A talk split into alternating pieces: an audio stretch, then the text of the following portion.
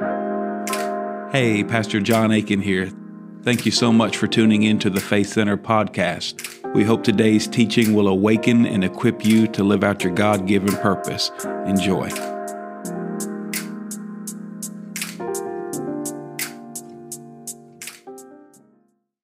Uh, so, open your Bible to John chapter 15. I want to talk about being friends of God. And really, this, this thought came to my mind about are you a friend of God? And and so the people in, in Mexico, you know, think of Pastor Guillermo. Uh, many of y'all will remember him. Uh, the uh, he's a Chamulan, uh, he's, and and just his testimony of how God, you know, uh, just moved in his life and brought healing and and salvation to his family, and you know, and you think of these people, these they're friends of God. You know, Abraham, friend of God, Moses, uh, you know you think of these people who are friends of God. I want to just ask you, are you a friend of God? And I want to start by looking in John chapter 15, and then we're going to kick over to the book of James. So I'm going to put 10 minutes on the clock, and we are going to get started. Uh, Father, in Jesus' name, I pray that you open our eyes and help us to see, help us to hear, and help us to understand. In Jesus' mighty name. So in John chapter 15, he's talking about I'm the vine. Uh, uh, you know, my father is the vine dresser. He goes down talking about all this amazing stuff. If you've never read that, go read that on your own time. The whole chapter is amazing. Any scripture I share, I want you to read the whole chapter. This is 10 at 10. It's not an hour at 10, it's 10 at 10. So I'm, I don't have time to read the whole thing. But skip down to verse um, he's talking about my joy remaining in you in verse 11. Skip down to verse 15, or actually 14. Uh, you are my friends if, circle that word if, you are my friends if you do whatever I command you. I just want that to sit in for a second. Everybody, a lot of people, not everybody, but a lot of people talk about, oh, I'm a friend of God. I'm a friend of God. And that song, you know, I am a friend of God. Uh, but re- in reality, Jesus was, was not having this, this, um, oh, you're my buds. You're my, you're my, you're my friends. You're, you know, he wasn't just saying like, like, like, you know, he was inviting them up in relationship to say, if you do what I command you, then you are actually functioning now on a level of friendship with me. Uh, Jesus was not lowering the level and standard of friendship or relationship. He was inviting the disciples to a new level of it. And so we just need to look at, uh, at this and begin to say, okay, God loves us. God, He so loved the world, He gave His only begotten Son. Whoever believes in Him, you know, uh, shall not die, shall not perish, but have everlasting life. John three sixteen. And and we know He loves the world, and but we got to ask ourselves, are we friends of God?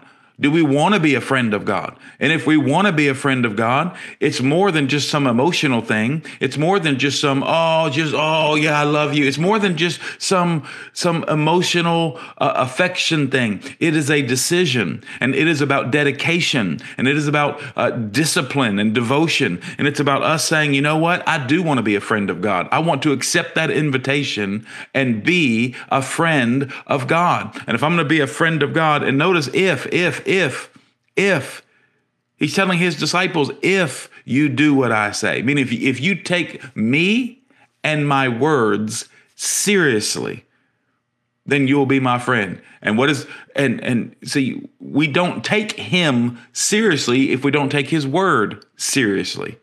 And how do you take him seriously? By obeying his word saying that's right. That that's my king. That's my that's my assignment. Yes sir. I'm and and, and you humble yourself. You don't argue with him about it. Well, i don't think that's true. I don't think i need you don't know you don't justify stuff. You don't walk you don't do all that stuff. You just trust god and you walk in and say you know what? I'm going to be a friend of you.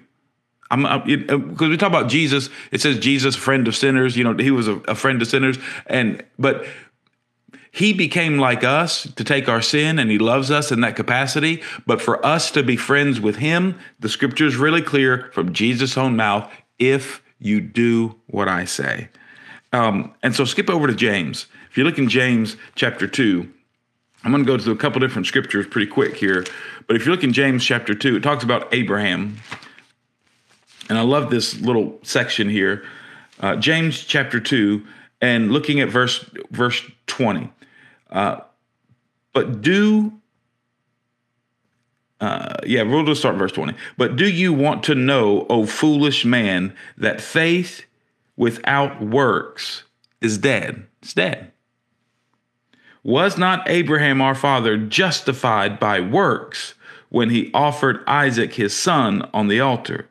Do you see that faith was working together with his works, that by works faith was made complete or perfect? It goes down to verse 23.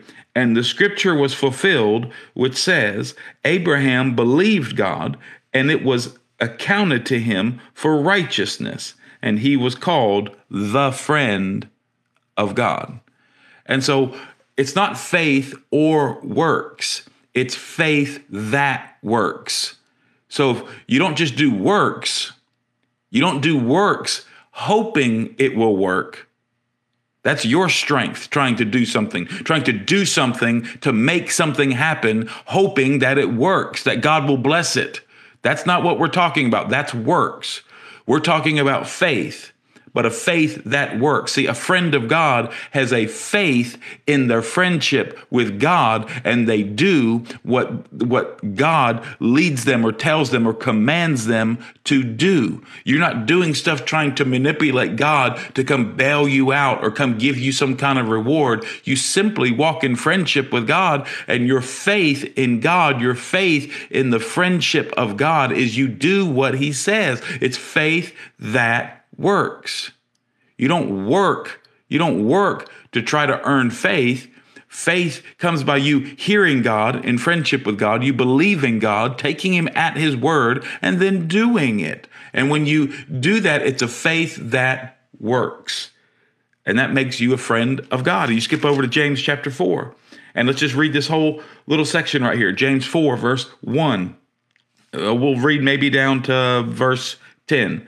Uh, where do wars and fights come from among you? Do they not come from the desires, uh, from your desires for pleasure that war in your members? You lust and you do not have. You murder and, and covet and cannot obtain. You fight and war, yet you do not have because you do not ask. See, this is your friends that, hey, hey, if you would come ask me in friendship and, and be willing to do what I tell you, I'll help you out. Verse 3 You ask and you do not receive because you ask amiss, that you may spend it on your pleasures. That means instead of trying to please God in friendship with God through obedience, you're trying to get God to please you. Um, and here's where it just kicks in. Adulterers and adulteresses, do you not know that friendship with the world is enmity, or it means totally separate and against, opposed things, enmity with God? Whoever therefore wants to be a friend of the world makes himself an enemy of God. Man. Or do you not think the scripture speaks in vain? The spirit who dwells in us yearns jealously. But he gives more grace, therefore, he says, God resists the proud, meaning the friend of the world, but gives grace to the humble. Therefore, submit to God, resist the devil, and he will flee from you. Draw near to God, and he will draw near to you. Cleanse your hands, you sinners, and purify your hearts, you double minded. Lament and mourn and weep. And sorry about that lament, mourn, weep, and that's talking about over your sin and over the, those those things where, where you, the things that you were in friendship with the world. Humble yourself. Um, hang on a sec. And he will let your laughter be turned to mourning, and your joy to gloom. Meaning, take serious the fact that you were walking in friendship with the world and having more obedience to the world than obedience to God. You are doing what the world wants you to do instead of doing what God wants you to do. You're doing what the world and the culture and the customs and the people, uh, you know, command you to do instead of doing what the Lord commands you to do you had more faith that worked in the world, you know, faith in, in, in worldly things and friendship with the world than, than faith in God. And so he's saying you need to mourn over that and humble yourselves. Verse 10 humble yourselves in the sight of the Lord, and he will lift you up. You never need to lift yourself up. The Lord will lift you up. You humble yourself before God. And so, this concept of saying, Am I a friend of God? Do I want to be a friend of God? Or do I want to be the friend of the friend of the world? And Holy Spirit, help me examine my life to, to look at what areas of my life am I in friendship with God? And what areas of my life am I in friendship with the world? What areas of my life do my actions speak louder than my words?